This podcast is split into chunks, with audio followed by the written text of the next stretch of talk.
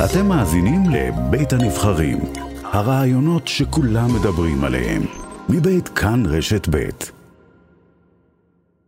שלום וערב טוב לסגן שרת הכלכלה יאיר גולן ממרץ. שלום, ערב טוב.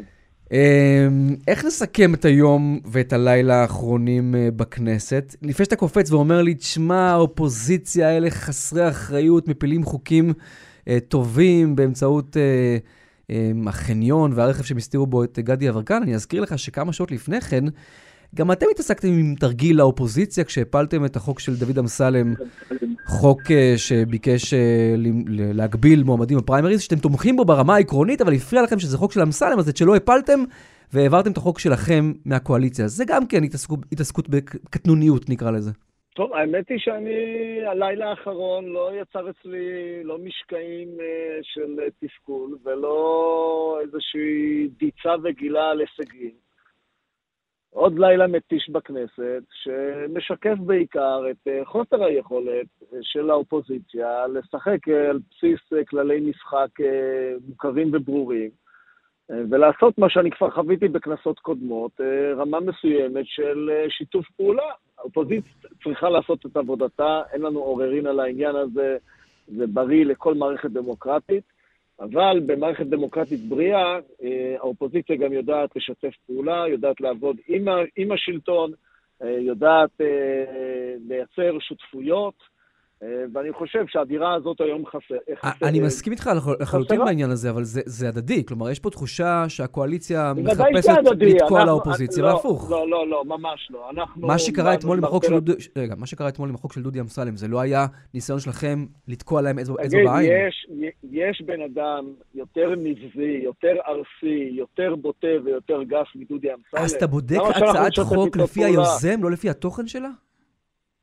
יש אה, על יד הצעת החוק של דודי אמסלם, הצעת חוק של אה, בן אדם יותר סביר כמו שרן השכל, אז אנחנו נלך עם שרן השכל ולא עם דודי אמסלם, מה לא ברור בעניין הזה?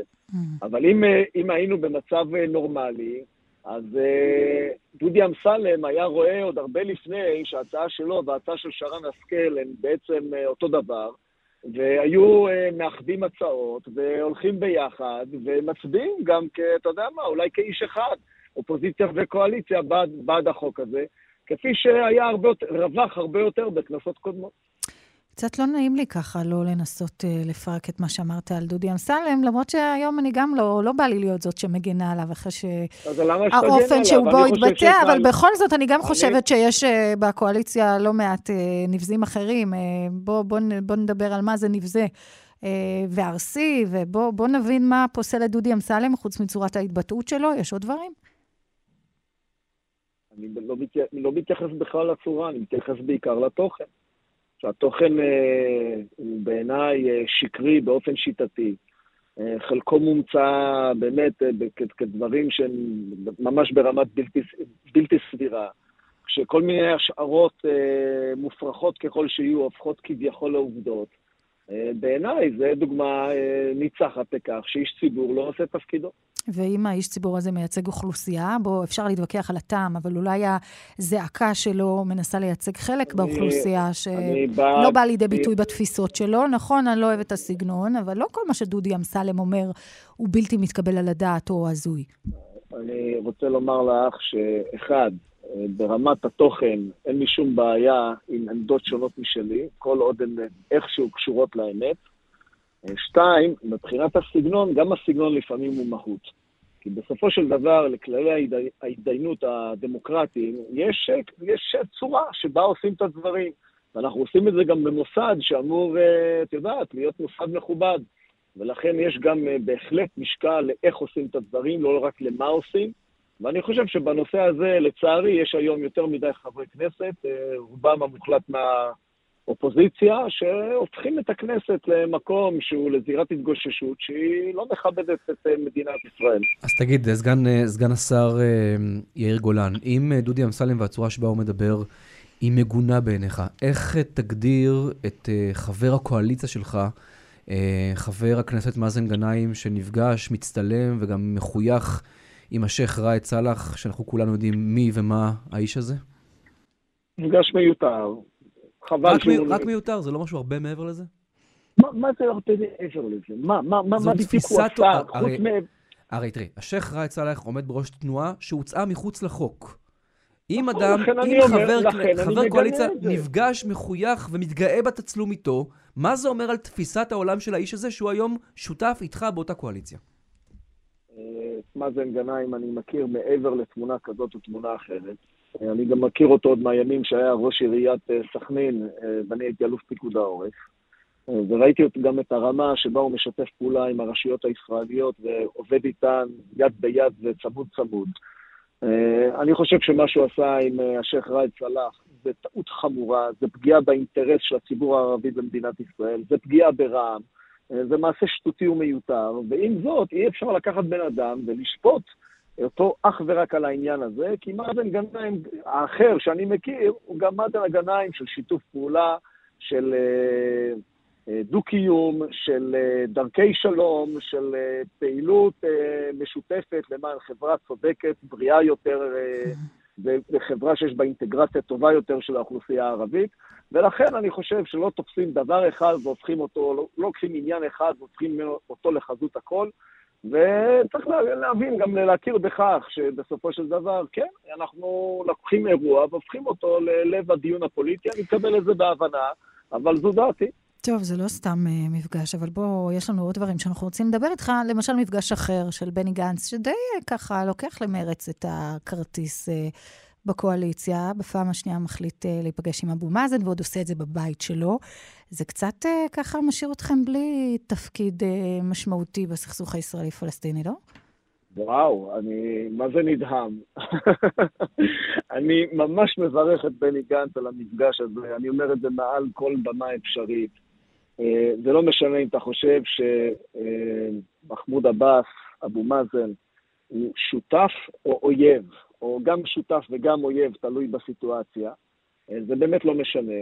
אני אה, דווקא משנות לחימה ארוכות ומהיכרות את המוראות של מלחמה ואת השכול שהיא מביאה, מביאה איתה, אני רוצה להגיד לך שאני מעדיף לעולם להיפגש, גם כשפיקדתי על יהודה ושומרון, אה, ונלחמתי באמת בכל הכוח בתופעת המחבלים המתאבדים, המשכנו כל העת להיפגש עם המקבילים הפלסטינים שלנו, כי הבנו שבמקומות מסוימים זה תורם לביטחון האזרח הישראלי, זה תורם לביטחון אה, שוטרי ישראל וחיילי צה"ל, אה, ובכל מקום שיש הזדמנות אה, לשכך את גובה הלהבות, להביא לאיזושהי נורמליזציה, גם אם היא כן. זמנית, להקטין את המתח הביטחוני, אבל תראה את, גובה, אבל תראה, תראה את גודל האבסורד. אתה הרי אלוף בצה"ל, במילואים. זה האיש שרוצה לעצור אותך בכל מדינה שאליה תיסע, אם תנחת ו... אוי, בחייך, אני אומר לכם שוב. כשהוא פונה לאג ודורש מעצ... לא, אבל עם חמאס, גם... סליחה, עם חמאס לא תיפגש הרי, נכון? הרי אויב מר, לא, לא, לא כל אויב מר. למה? אני מטיף כל הזמן. מה, למשא ומתן עם חמאס? בוודאי, בוודאי. אני לא מבין את הטמטום. הימני הלאומני... כל גורם הוא בר שיח איראן, חיזבאללה, כל גורם הוא בר שיח מבחינתך? אני, כל אויב, תקשיב לי טוב, כל אויב שאפשר לדבר איתו, אנחנו עם האיראנים לא יודעים לדבר, אבל כל אויב שאפשר לדבר איתו, זה אומר שזה סימן חיובי. עדיף תמיד לדבר מאשר להילחם. מי שלא מאמין לי, שילך לחלקות הצבאיות של בתי הקברות ויבין את המשמעויות שלא מצליחים לדבר. הדבר שמשלים את זה, זה לחימה, ולמלחמה יש מחירים כבדים, אני מכיר אותה על בשרי. ולכן אני אומר לך, כל מקום שאפשר לדבר, צריך לדבר. מה האווילות הזאת שלא לדבר עם חמאס? חמאס, אנחנו מדברים, בוא אני אספר לך בסוד. חמאס, אנחנו מדברים איתו כל הזמן. כל הזמן מדברים עם חמאס. זו המציאות, זו, זו האמת לאמיתה. עושים את זה דרך האיש הזה, ודרך האיש ההוא, והשליח הקטרי, והנציגים של הרשות במעבר כרם שלום, וכל זה אנחנו מוצאים לעצמנו מין אה, אה, טריקים קצת מגוחכים, וגם הם עושים את זה, כאילו לא מדברים אחד עם השני. עדיף תמיד לדבר, כי הדיבור הוא בסופו של דבר הרבה יותר בריא לכל אזרחי ישראל. טוב, יגידו לך ההורים השכולים שבעיניהם זה לא רק שלא בריא, גם uh, קצת פוגע ברגשות שלהם, יכל לפגוש אותם, לא חייב לעשות את זה בבית, יש איזה משמעות, אבל אני רוצה... אני רוצה לדבר איתך על יוקר המחיה, אתה סגן uh, uh, שרת uh, הכלכלה, ואנחנו רואים לאן זה הולך. יש פה העלאות uh, מחיר, אוסם העלו השבוע, מקדונלדס העלו, uh, הכל הולך להיות פה יקר, ולפי דוח של, דוח של, המשרד, של המוסד לביטוח לאומי, רבע מהישראלים כבר uh, עניים. ויש את רפורמת החקלאות שיכולה לשנות את זה. יכולה לשנות את המספרים ולהוזיל את מחירי הפירות והירקות. עד כמה רחוק אתם תלכו על זה? כי אנחנו מבינים שזה גם סוג של איום על הקואליציה. טוב, קודם כל צריך אה, לומר שאנחנו בתוך גל התייקרויות עולמי, אה, ואנחנו בתוך משרד הכלכלה, אה, בעזרת העבודה המאוד טובה של השרה ושל המנכ"ל, אנחנו מנסים לשכך ככל שרק ניתן את ההשפעות, מפעילים פיקוח מאוד מוקפד, כך שלא יהיו העלאות מחיר שאינן מוצדקות. אה, אבל יש פה גל עולמי שאנחנו כנראה לא יכולים אה, להתעלם ממנו, הכלכלה הישראלית היא קטנה מדי מכדי שהיא תדע לנתק את עצמה מהשפעות עולמיות. אז, אה, אז מה יעשו כמובן, ישראלים כמובן. שעכשיו יצטרכו למצוא רגע, עוד רגע, 1,500 שקל בחודש שאין להם? רגע, על זה צריך לומר שיש פה איזה מצג שווא שדרך המחירים של הביצ... המחיר של הביצים או של החסה, אה, באמת האזרח הישראלי ראה איזו הקלה דרמטית על חשבון הבנק שלו. אתה מתכוון לא לרפורמה של שר האוצר ושר החקלאות בהקשר הזה של המכסים. נכון מאוד, נכון מאוד, מכיוון שבסופו של דבר, א', אה, חלק אה, מהמוצרים, ודווקא אלה היותר שכיחים, המחירים שלנו יותר זולים מהמחירים באירופה, זה אחד. שתיים, מכיוון שהחלק של, של, של העניין הזה, של התוצרת החקלאית, בתוך אה, סל הצריכה של האזרח הישראלי הוא יחסית קטן. המדינה, דרך אגב, אם היא רוצה באמת להקל על האזרח, אז בואו אני אספר לכם שמחיר הדלק, מחיר הדיור, מחיר התחבורה הציבורית, הוא גורם הרבה יותר uh, דרמטי מאשר מחיר המזון. רגע, ולמה לא מחיר התותים? סליחה, ואם אני אגיד לך עכשיו... Uh... יאיר אה, גולן, סגן השרה, שאתה דואג לאלקטורט שלך, אתה דואג לבני המושבים, לבני הקיבוצים, שהם מצביעים לכם, יש להם לא באים, ואתם לא רוצים להיכנס בהם ולהוריד את המחירים. מה, למה? גם התותים חשובים לאנשים שלא יכולים לקנות, וגם מחירי פירות וירקות זה משהו חשוב. אני ממש לא מזלזל בזה, אבל אני רוצה לומר לך, אני ממש לא פועל דווקא לאלקטורט שלי. אה, נכון שיש לנו אחיזה חזקה בקיבוצים, אחיזה הרבה יותר, אה, הרבה פחות מרשימה במושבים, אה, ובכל אופן אני עושה עכשיו פעילות ימים כלילות למען המושבניקים, ממש לא האלקטורט הטבעי שלי דווקא. אבל אני עושה את זה מכיוון שאני מאמין שאלה שיושבים לאורך הגבולות, אלה שמחזיקים את הקרקעות, אלה שדואגים שיש שימוש למי הקולחים, אלה שדואגים לביטחון התזונתי של כל אזרחי ישראל, אלה שדואגים לכך שתהיה הצלחה, הצלחה של יישובים ישראלים בפריפריה, ולא רק מסכנות שם, אלה שמזינים את כל התעשייה החקלאית, שגם היא גורם מאוד משמעותי במשק הישראלי, זה החקלאים. ואי אפשר להיכנס בהם בכל הכוח בגלל פופוליזם זול. מי שרוצה לעשות באמת רפורמה למען החקלאי ולמען הצרכן הישראלי, כן. בלי להקריס אנשים... אתה אומר, יעשה את זה ביחד איתו ולא על הראש שלו. בדיוק. אז במילה אחת... לעשות את זה כמהלך מתוכנן, כי אנחנו צריכים לסיים פשוט. להגיע להסכמות, רק ככה ניתן. כרגע זה לא המצב. עד כמה האירוע הזה שמובילים שר האוצר ושר החקלאות, הוא באמת פוטנציאל למשבר, עד כדי אולי אפילו פירוק של קואליציה? זה ברמה הזו, או שזה הרבה יותר מינורי מאיך שזה נראה כלפי חוץ?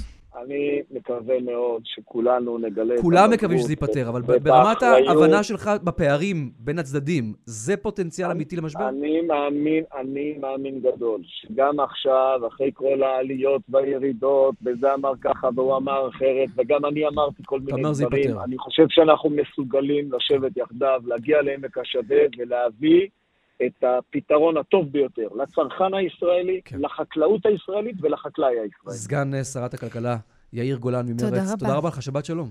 תודה לכם ושבת שלום.